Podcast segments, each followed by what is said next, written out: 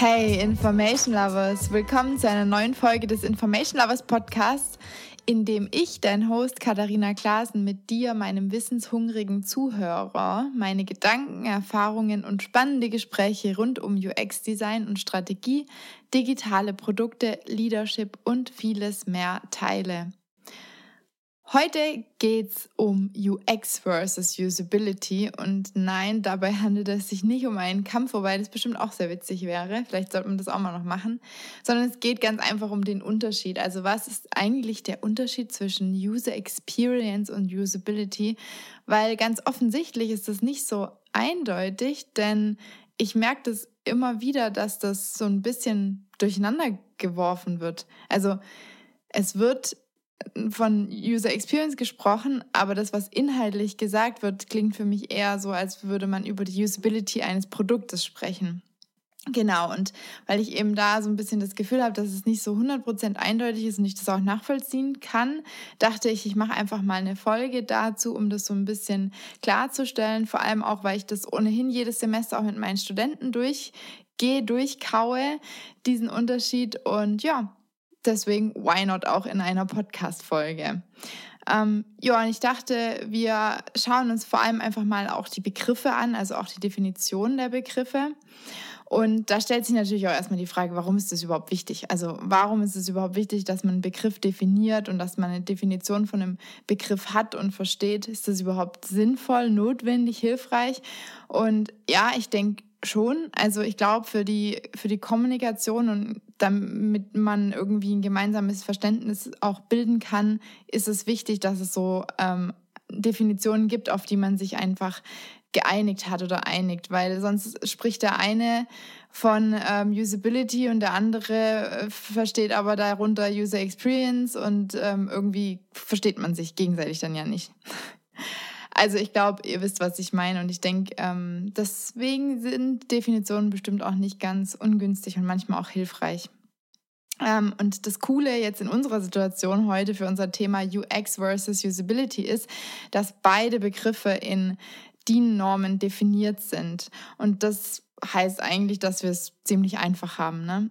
Und es gibt demnach einfach eine Definition, auf die sich einige Professionals geeinigt haben.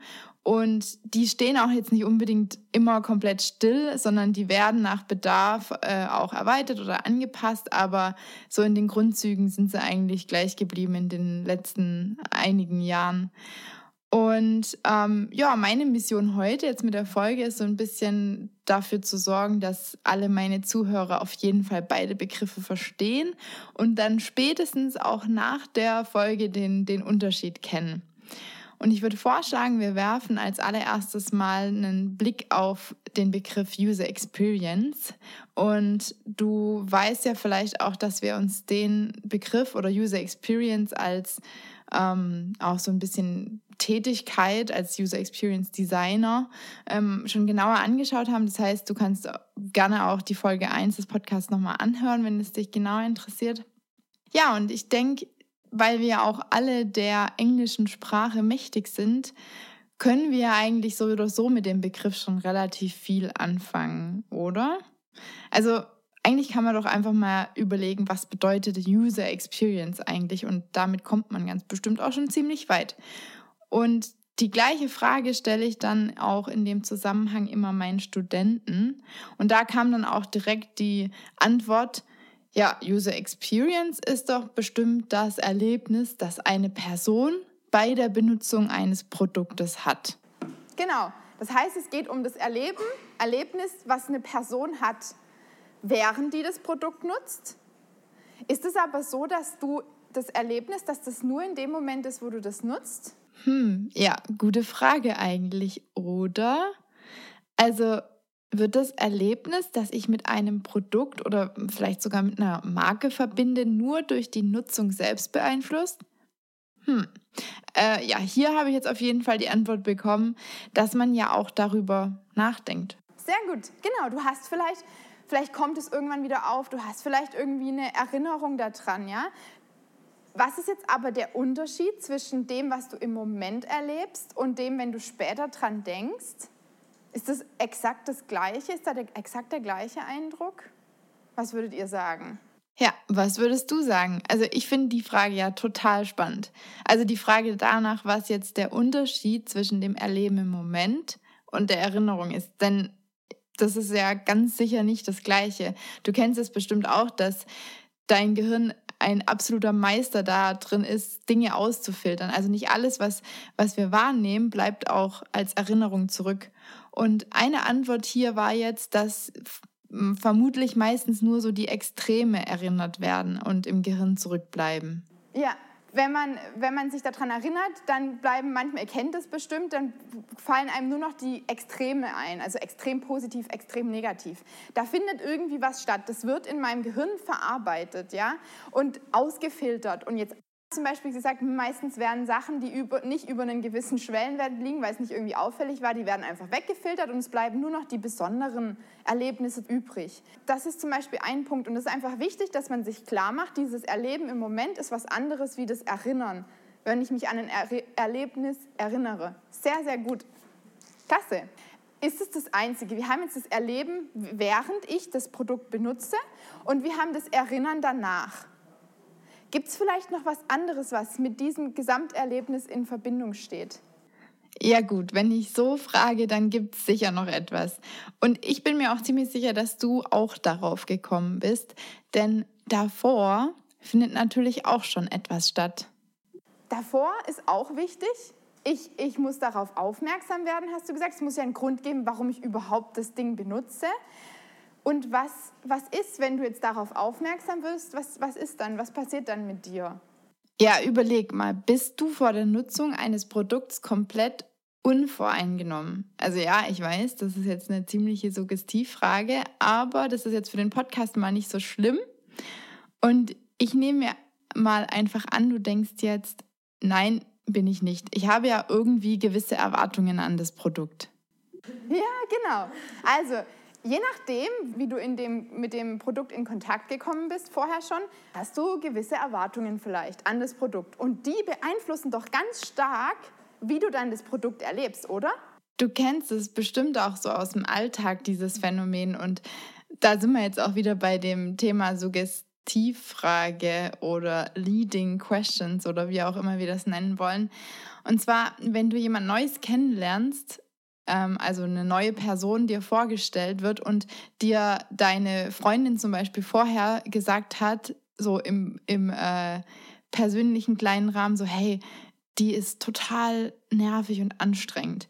Und wenn du dann die Person kennenlernst, dann kannst du dich quasi gar nicht dagegen wehren, dass du die als vielleicht nervig und anstrengend wahrnimmst, weil du die ganze Zeit deine Aufmerksamkeit auf alle Eigenschaften von dieser neuen kennengelernten Person richtest, die vielleicht irgendwie nervig und anstrengend sein könnten. Und im Gegensatz dazu, wenn die Person jetzt vorher gesagt hätte, ja, die ist total lieb und oh und nett und tralala, dann hättest du die Person unter Umständen viel lieber und netter und tralala kennengelernt, ja. Also irgendwie ist man schon so ein bisschen ähm, voreingenommen durch was auch immer man vorher ähm, erlebt hat oder erzählt hat, auch andere allgemeine Vorerfahrungen. Jetzt im Kontext eines Produktes geht es da natürlich hauptsächlich auch zum Beispiel um Marketingaktivitäten oder wenn du vorher eine sehr unangenehme Erfahrung mit einem Support oder so hattest, ähm, dann nimmst du vielleicht das Produkt auch anders wahr. Vielleicht bist du dann viel kritischer. Wenn du dagegen aber vielleicht eine super positive Erfahrung davor hattest, dann nimmst du das Produkt viel positiver wahr und bist vielleicht nicht ganz so super kritisch. Also ich bin mir fast sicher, du, du kennst das. Und deswegen ist es auch nicht so einfach, ähm, diese User Experience ähm, auf nur die P Produktnutzung selbst zu beschränken, weil das Erlebnis, was du nachher hast bei der Nutzung, beeinflusst wird durch deine Vorerfahrungen.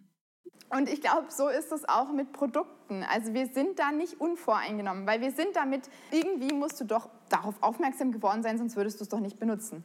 Und das hat uns schon vorher geprägt und das prägt auch unser Erleben und es prägt auch unter Umständen unsere Erinnerung. So, und an der Stelle sind wir jetzt bereit, mal einen Blick auf die Definition in der oder aus der DIN-Norm zu werfen. Und wenn mich nicht alles täuscht, dann ist ähm, User Experience auf jeden Fall auch in der 9241 210 definiert, ähm, in der es ja um Human-Centered Design geht.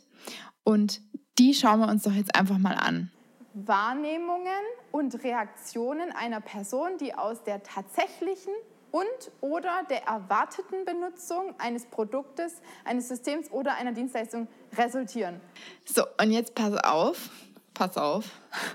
In der Definition gibt es nämlich auch noch Anmerkungen darunter, die das alles so ein bisschen ausführen und erläutern. Und da steht unter Anmerkung 1, äh, die Wahrnehmungen und Reaktionen der Benutzer umfassen sämtliche Emotionen, Vorstellungen, Vorlieben, Wahrnehmungen, Wohlbefinden oder Unbehagen, Verhaltensweisen und Leistungen, die sich vor, während und nach der Nutzung ergeben. Und dann Anmerkung 2 zum Begriff. User Experience ist eine Folge des Markenbilds also quasi Marketing, äh, der Darstellung, Funktionalität, Systemleistung, des interaktiven Verhaltens und der Unterstützungsmöglichkeiten eines Systems, eines Produkts oder einer Dienstleistung. Sie ergibt sich aus dem Phü stimmt nicht, aus dem psychischen und physischen Zustand des Benutzers aufgrund seiner Erfahrungen, Einstellungen, Fähigkeiten, Möglichkeiten und seiner Persönlichkeit sowie des Nutzungskontextes. Also, wenn du mich fragst, ziemlich exakt genau all das, was wir ohne vorher äh, diese Definition gelesen zu haben, äh, was wir irgendwie so gesammelt haben, oder? Also würde ich jetzt einfach mal behaupten. Jetzt hört ihr ganz oft, das Produkt hat eine schlechte User Experience. Und dann denke ich mir so, what? Hat das Produkt Gefühle oder hä? Also, ein Produkt hat keine User Experience. Der Nutzer hat eine User Experience, der hat ein Erlebnis und das Produkt, gewollt oder ungewollt, löst ein Erlebnis bei dem Nutzer aus. Das kann ich jetzt bewusst gestalten und kann mir darüber Gedanken machen, welches Erlebnis möchte ich gerne erzeugen. Aber ich kann das, mir da auch keine Gedanken drüber machen und der Nutzer hat trotzdem ein Erlebnis. Das heißt, ich kann das überhaupt nicht vermeiden.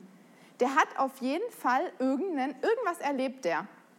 Und der hat irgendwie Warnungen, Wahrnehmungen und Reaktionen. Das hat der auf jeden Fall. Der, eine, der Unterschied ist nur, gestalte ich das bewusst und mache mir darüber Gedanken und bin mir darüber im Klaren, was ich erzeugen kann oder nicht. Macht das für euch Sinn, ja, oder? Man kann es nicht vermeiden, dass es jemand eine User Experience hat, wenn er ein Produkt nutzt und auch schon vorher, dass er Erwartungen eines Produkts hat und auch nachher, dass er sich irgendwie daran erinnert. Das können wir nicht ups, vermeiden, ja? Wir können es nur bewusst gestalten und uns darüber Gedanken machen. Okay, das ist jetzt auf jeden Fall ein ganz wichtiger Punkt, den man sich definitiv mal klar machen sollte. Also ein Produkt hat keine User Experience. Ja, wenn man irgendwie so eine Aussage trifft, dann ist das einfach falsch, ne? weil die User Experience ist etwas, was beim Nutzer stattfindet und es wird durch ein Produkt, mitunter durch das Produkt erzeugt. Mitunter, ne? haben wir ja jetzt auch schon verstanden. Ähm, man ist ja auch vorher schon geprägt, vielleicht durch Marketing, durch irgendwie Kontakt mit dem Support und so weiter und so fort. Ähm, aber was auch wichtig zu verstehen ist, dieses Erlebnis, eine User Experience ist es ist immer da, findet immer statt. Also das ist etwas, was sich nicht vermeiden lässt. Das lässt sich bewusst gestalten und das lässt sich aber auch unbewusst gestalten. Das habe ich ja jetzt gerade auch schon gesagt. Und ich glaube, das ist einfach mal, wenn wir auch irgendwann uns diesem Unterschied nähern wollen zwischen Usability und User Experience, ist, glaube ich, total wichtig, dass man sich das bewusst macht, dass eine User Experience etwas ist beim Nutzer, was immer stattfindet. Egal, ob es bewusst gestaltet wurde oder nicht. Und natürlich es, hat man es besser unter Kontrolle, wenn man es bewusst gestaltet. Und dann kann man auch dafür sorgen, dass es eine gute User Experience ist, eine positive User Experience. Aber deswegen denke ich, ist es jetzt interessant, mal den Blick auf Usability zu werfen. Also was ist jetzt eigentlich Usability? Ja, Benutzerfreundlichkeit kann man auf jeden Fall sagen. Ich, ich äh, sehe in dem Kontext immer Gebrauchstauglichkeit, aber vielleicht kommt es auch bei mir aus dem Studium. Gebrauchstauglichkeit, Benutzerfreundlichkeit, Bedienerfreundlichkeit. Was bedeutet das jetzt im Kontext von so einem Produkt? Was, was bedeutet das, wenn ein Produkt benutzerfreundlich ist oder gebrauchstauglich ist oder bedienerfreundlich ist? Oh, jetzt gehen ganz viele Hände hoch. Okay. Ja, das ist doch mal schön, oder? Wenn es viele Meldungen gibt und alle mitmachen wollen. Und die erste Antwort, die ich dann bekommen habe, war, bedienerfreundlich oder gebrauchstauglich ist, wenn ein Produkt intuitiv zu bedienen ist. Ja, okay. Also, du hast gesagt, ob es intuitiv zu bedienen ist und ob es nützlich ist. Jetzt müssen wir das ein bisschen auseinandernehmen. Was heißt denn, etwas ist intuitiv zu bedienen? Wann ist für euch ein Produkt intuitiv zu bedienen? Und da wurde jetzt unter anderem als Antwort genannt, dass man keine Anleitung braucht. Und ich erspare dir jetzt einfach mal meine 20 darauf folgenden, tiefer bohrenden Fragen. Was heißt das? Was heißt das? Ähm, ja, intuitiv ist es also letztendlich dann, wenn ich vorher schon weiß, wie sich das Produkt verhält. Also wenn ich dem Produkt quasi ansehe, was ich machen kann oder machen muss, wie ich es tun muss und welche Ergebnisse ich erwarten kann. Perfekt, genau. Habt ihr beide perfekt zusammengefasst. Das heißt, das Produkt verhält sich so, wie ich es erwarte. Ich verstehe, was ich mit dem Produkt machen kann. Ich sehe, aha, das ist ein Button, den kann ich klicken. Dann ist es irgendwie intuitiv. Ich weiß, was weiß ich, ich möchte irgendwie ähm, einen Kontakt finden, dann weiß ich, ich muss da draufdrücken und, und hier auf die Suche und dann den Namen eingeben. Ja? Also, ich kann vorhersehen, wie sich das Produkt verhält. Ich weiß, was ich machen muss. Jetzt hast du noch was anderes gesagt. Du hast intuitiv gesagt. Und was hast du noch gesagt? Nützlich, genau. Nützlich, was heißt es? Wann ist für dich ein Produkt nützlich? Ja, wir dürfen natürlich nicht unterschlagen, dass ja vorher zwei Antworten genannt wurden, also zwei Dinge genannt wurden. Es wurde gesagt, ein Produkt sei dann gebrauchstauglich, wenn es intuitiv zu bedienen, aber auch wenn es nützlich ist. Und dieses intuitiv zu bedienen haben wir jetzt auseinandergepflückt. Ähm, jetzt müssen wir noch diesen Punkt mit nützlich auseinandernehmen. Was heißt nützlich? Und hier wurde mir jetzt gesagt, ein Produkt ist dann nützlich, wenn es mich weiterbringt. Genau, das heißt, du hast irgendwie, also du hast gesagt, es bringt dich weiter in irgendwas, wo du vorher nicht weitergekommen bist. Du hast irgendwie ein Problem, eine Aufgabe, eine Herausforderung und das Produkt bringt dich zu der Lösung von dem Problem. So, und jetzt wurde dann direkt noch das letzte Puzzleteil, das letzte fehlende Puzzleteil hinzugefügt, nämlich der Punkt mit der Schnelligkeit. Wir wollen nicht nur irgendwie unser Problem lösen, wir wollen nicht irgendwie nur an unser Ziel kommen, sondern wir wollen auch möglichst schnell an unser Ziel kommen, unaufwendig und eben es soll irgendwie, oder wie, wie machen wir das, wie schaffen wir das, dass wir schnell an unser Ziel kommen. Und da habt ihr gesagt, indem es intuitiv irgendwie ist, also dass es sich einfach so verhält, wie wir es erwarten. So. Und jetzt schauen wir doch direkt mal, wie Gebrauchstauglichkeit in der Norm ISO 924111 definiert ist. Und da steht, das Ausmaß, in dem ein System, ein Produkt oder eine Dienstleistung durch bestimmte Benutzer in einem bestimmten Nutzungskontext genutzt werden kann, um festgelegte Ziele effektiv, effizient und zufriedenstellend zu erreichen. So, klar, das ist jetzt das obere Geschwafel da mit Benutzer im bestimmten Nutzungskontext, das ist klar. Ne? Man kann jetzt nicht erwarten, dass ein Produkt für jeden Nutzer in jedem Nutzungskontext usable sein muss, gebrauchstauglich sein muss. Ich kann jetzt nicht sagen, ich nehme jetzt die Kaffeemaschine und gebe die jetzt irgendwie einem Opa und sage, schreib damit deine E-Mail. Ja? Und dann muss das, das ist natürlich klar. Also das heißt, das da oben, das gibt uns mal den Rahmen und dann das Wichtige ist eigentlich hier das, wir haben gesagt, wir wollen bestimmte Ziele erreichen, hier die Ziele. Und wie wollen wir die Ziele erreichen? Also effektiv. Effektiv heißt einfach nur, dass ich zu meinem Ziel komme. Das ist eigentlich effektiv. Das heißt eigentlich nur, okay, ich erreiche mein Ziel, ich habe den Effekt, den ich haben wollte. Effizient ist, dass ich da irgendwie mit wenig Aufwand und so wenig Zeit wie möglich hinkomme. Dann ist es effizient. Und zufriedenstellend heißt, wenn ich danach nicht irgendwie verzweifelt bin, sondern sage, ja, okay, passt. Ja, das ist Usability.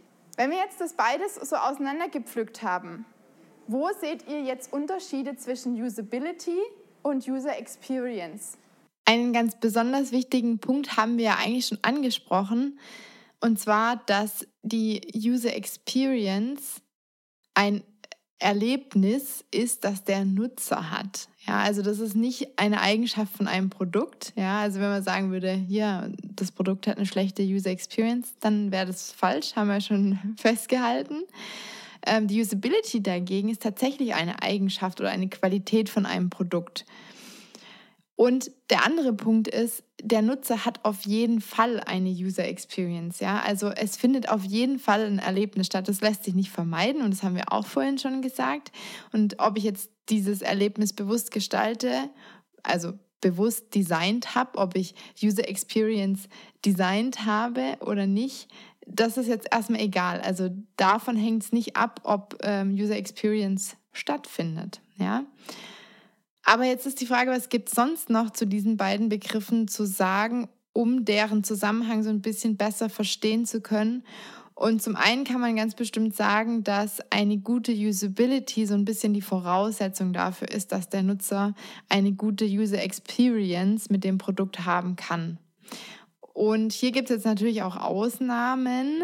Ich erinnere mich zum Beispiel daran, dass Anna Pohlmeier 2014 auf dem UX-Symposium von so einer Tasse erzählt hat, die eine eher schlechte Usability aufweist, aber wo genau diese schlechte Usability der Grund dafür ist für die besondere und auch positive User Experience. Ich weiß es nicht mehr ganz genau, wie es war, aber ich glaube, die Tasse war irgendwie so ein bisschen komisch geformt dass man die nicht ganz normal, also mit einer Hand halten konnte, so eine normale Tasse kann man ja am Henkel mit einer Hand nehmen und kann dann daraus trinken, sondern man musste die dann so mit beiden Händen umschließen und dann so ganz vorsichtig an den Mund führen, um dann zu trinken. Das heißt, man musste dieses Trinken ganz bewusst irgendwie äh, ausführen ähm, sich darauf sehr stark konzentrieren und fokussieren, also sehr in dem Hier und Jetzt sein. Und äh, hat dann da natürlich dann auch dadurch diesen warmen Inhalt irgendwie gespürt mit den Händen. Und das alles führt ja eigentlich zu einem positiven und ganz besonderen Erlebnis äh, oder trägt zu so einem besonderen Erlebnis bei das ist auf jeden Fall, finde ich, ein sehr interessantes Beispiel in dem Kontext, wenn man jetzt so eine Aussage einfach trifft. Ähm, ich erinnere mich auch, dass das war bei, dem gleichen, bei der gleichen Veranstaltung Hassenzahl, äh, Marc Hassenzahl äh, erzählt hat, dass er in Studien erforscht, dass in vielen Fällen mit zunehmender Automatisierung das Erlebnis abflacht. Also Beispiel, ähm, ähm was mir jetzt auch einfällt, und ich glaube, das wurde auch genannt, ist so, so ein Klassiker, ähm, Automatik versus ähm, manuellem oder Schaltgetriebe. Für viele Leute macht einfach das Autofahren mit Automatik weniger Spaß, ja. Oder ein anderes Beispiel ist Kaffee kochen, ja. Wenn man jetzt nur auf einen Knopf drückt, das ist zwar von der Usability, also ich komme sehr schnell und einfach zu meinem Ziel, zu meinem Kaffee, aber die User Experience, das Erlebnis ist vielleicht beim von Hand malen, wenn ich dann den Kaffee rieche und wenn ich da irgendwie dann äh, ja auch irgendwas tun kann. Und das ist vielleicht von, von, vom Erlebnis her schöner für mich. Wobei ich auch da denke, das kommt so ein bisschen drauf an. Ne? Also das kommt immer dann wieder auf den Kontext drauf an. Da haben wir es wieder mit dem Kontext. Ich glaube, es hängt auch ein bisschen davon ab, wie oft ich das mache. Mache ich das täglich? Ja? Ist das dann eine Routine oder ist es wirklich einfach was Besonderes und es ist deswegen eine besondere User Experience? Ähm, oder habe ich viel Zeit oder habe ich wenig Zeit? Ja, also da, das ist auch wieder so ein bisschen kontextabhängig. Aber ich finde es interessant. Grundsätzlich glaube ich aber schon, dass man sagen kann, dass eine schlechte Usability, also als Eigenschaft des Produktes, um das nochmal zu betonen, ähm, in einer negativen User Experience resultieren kann oder meistens das auch tut. Ja? Eine Usability, eine gute Usability trägt zu einer guten User Experience bei. Ich würde vielleicht sogar eher sagen, ich kann nur dann positive, ein positives Erlebnis haben, wenn das Produkt mal gebrauchstauglich ist. Wenn es nicht gebrauchstauglich ist, dann bin ich so, äh, ja, ich komme nicht zu meinem Ziel, es dauert ewig lang, es ist nicht intuitiv, es geht mir voll auf den Keks. Dann bin ich genervt. Wenn es eine gute Usability hat, bin ich dann glücklich wirklich oder ist es dann eher so? Ja, das ist jetzt die Frage. Ne? Also in der Definition wurde ja, also in der Definition von Usability, die wir vorhin durchgegangen sind, da wurde ja von zufriedenstellend gesprochen. Also ich bin dann zufrieden, wenn das Produkt gebrauchstauglich ist. Aber gefühlt fehlt da irgendwie noch so ein bisschen was bis zu einem positiven Erlebnis, oder? Okay, Usability. Ähm, da kann, also wenn, ich eine, wenn die Usability hoch ist, dann kann ich von mir aus mein Problem lösen. Ich komme zu meinem Ziel und dann ist es irgendwie so okay. Aber da fehlt noch irgendwie was. Ich habe jetzt nicht irgendwie ein Erlebnis gehabt, was mir in Erinnerung bleibt, ja?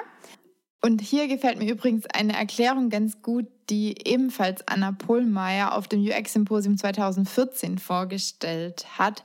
Und zwar erklärt sie das Entfernen von Problemen, worum es ja so ein bisschen beim Usability Engineering auch geht, mathematisch. Also, wenn ich im negativen Bereich bin, also zum Beispiel minus x, und davon x abziehe, also minus minus x mache, dann bin ich bei 0. Aber ich bin eben noch nicht im positiven Bereich. Ich muss jetzt erst noch etwas hinzufügen, etwas Positives hinzufügen, also zum Beispiel plus y, damit ich in den positiven Bereich komme. Und erst dann bin ich im positiven Bereich. Ja, und ich finde, dass dieser äh, Vergleich oder diese Erklärung ist eigentlich ganz schön, um so auch ein bisschen den, den Unterschied zu verstehen, ja. Und was man sich auch mal noch klar machen muss, ähm, wir haben ja auch vorhin gesagt, die User Experience, also das Erlebnis, was ich habe, das wird ja nicht nur dadurch gebildet, wie ich das Produkt in dem Moment wahrnehme. Ja, also wenn ich mich daran erinnere, dann ist ja die Erinnerung unter Umständen ganz anders wie die Wahrnehmung im Moment. Das ist ja mal das eine, was wir gesagt haben. Und sowohl diese Erinnerung, die dann bleibt, als auch die Wahrnehmung im Moment aber vor allem wahrscheinlich die Erinnerung, wird ja auch durch meine Vorerfahrungen geprägt, ähm, dadurch, wie ich vielleicht vorher schon beeinflusst wurde über Marketing und, und, und, und. Das heißt, ähm, User Experience ist nicht so klar begrenzbar auf diese Interaktion mit dem Produkt, auf diesen, ja, auf das Produkt. Usability, da wir ja auch schon gesagt haben, das ist eine Eigenschaft vom Produkt. Wenn ich die versuche, die Usability zu optimieren, dann setze ich ja am Produkt an dann schaue ich ja, dass, dass ich das Produkt so optimiere, dass, die, ähm, dass der Nutzer mit dem Produkt so effektiv und effizient wie möglich seine Ziele erreicht. Also so eigentlich muss man nur sagen effizient, weil effektiv ist es ja, wenn ich mein Ziel erreiche, so effizient wie möglich und so zufriedenstellend wie möglich sein Ziel erreicht. Was ich jetzt in dem Zusammenhang auch noch interessant finde, ist jetzt so dieses Thema Subjektivität, ja. Ähm, dieses Erlebnis ist ja was Subjektives. Dadurch, dass das ja, ähm, dass es ja hier um das Erlebnis von einem Nutzer geht, wir haben ja schon tausendmal gesagt, ein Produkt hat keine User Experience, ist es total subjektiv wir haben ja auch schon gesagt, es hängt davon ab, was der bestimmte Nutzer so für Vorerfahrungen hat, für Einstellungen hat, für ja, wie er irgendwie vorher geprägt wurde, beeinflusst wurde. Ja? Also total subjektiv.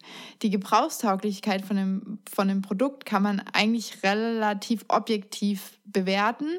Natürlich immer im Nutzungskontext. Also man kann jetzt das hatten wir auch schon gesagt, man kann jetzt nur sagen, ob ein ähm, Produkt gebrauchstauglich ist in Referenz zu einem bestimmten Nutzungskontext. Das kann man auch nicht komplett verallgemeinern, aber es ist natürlich weniger subjektiv. Eine letzte Sache möchte ich jetzt mit euch noch anschauen. Wenn ein Nutzer etwas tut, also wenn er interagiert jetzt zum Beispiel, dann ja aus irgendeinem ganz bestimmten Grund. Also er hat irgendein Ziel und deswegen tut er etwas. Deswegen nutzt er überhaupt das Produkt. Und Hassenzahl unterteilt genau diese mit der Produktnutzung zusammenhängenden Ziele in drei Ebenen. Ich finde eine ganz schöne Möglichkeit, auch nochmal sich so diesen Unterschied klar zu machen und sich klar zu machen, um was es geht, sind diese drei verschiedenen Ebenen von Ziele nach Hassenzahl. Und der unterscheidet eben zwischen drei Zielen. Einmal den B-Goals, ja, also quasi das Warum. In welchem Zustand möchte ich gerne sein? Ja, was möchte ich gerne empfinden? Was möchte ich fühlen? Ja, wie soll es mir gehen? Das ist, da steckt ein Bedürfnis dahinter. Ich habe irgendwie ein Bedürfnis danach, mich kompetent zu fühlen. Oder ich habe ein Bedürfnis danach, mich, äh, was weiß ich, popular, populär zu fühlen, ja, popular zu sein. Ähm, so, das ist mal so dieses, eigentlich das ist so das allerhöchste Ziel. Das steht eigentlich über allem. Warum steht das über allem? Warum ist das das höchste und wichtigste Ziel, dieses, dieses Bedürfnis, was ich habe? Wenn ihr keine Bedürfnisse hättet, würdet ihr dann Produkte benutzen? Nee. Also, ja, das ist eigentlich mal so der Grund, warum man überhaupt irgendetwas tut. Der Grund, warum ihr hier sitzt, ist, weil ihr irgendwelche Bedürfnisse habt, ja? So. Und davon ergibt sich dann eine Handlung. Also, wir haben jetzt hier das Beispiel, ich fühle mich einsam. Da ist jetzt irgendwie ein Defizit da. Ja? Ich möchte irgendwie die Verbindung zu anderen Menschen spüren. Ja? Was mache ich? Ich muss irgendwas tun, weil sonst ändert sich daran nichts. Das heißt, dieses, dieses Einsamkeitsgefühl und dieses Bedürfnis nach Zugehörigkeit, Verbundenheit, der ist, das ist der Grund, warum ich was tue. Und das, was ich tun könnte, ist, ich könnte meine Freundin anrufen zum Beispiel. Ja? Und dann, das sind dann eben diese Do-Goals, also diese Handlung, das Was, was mache ich. Und dann das, wie ich es tue, das ist dann das, und die unterste Ebene.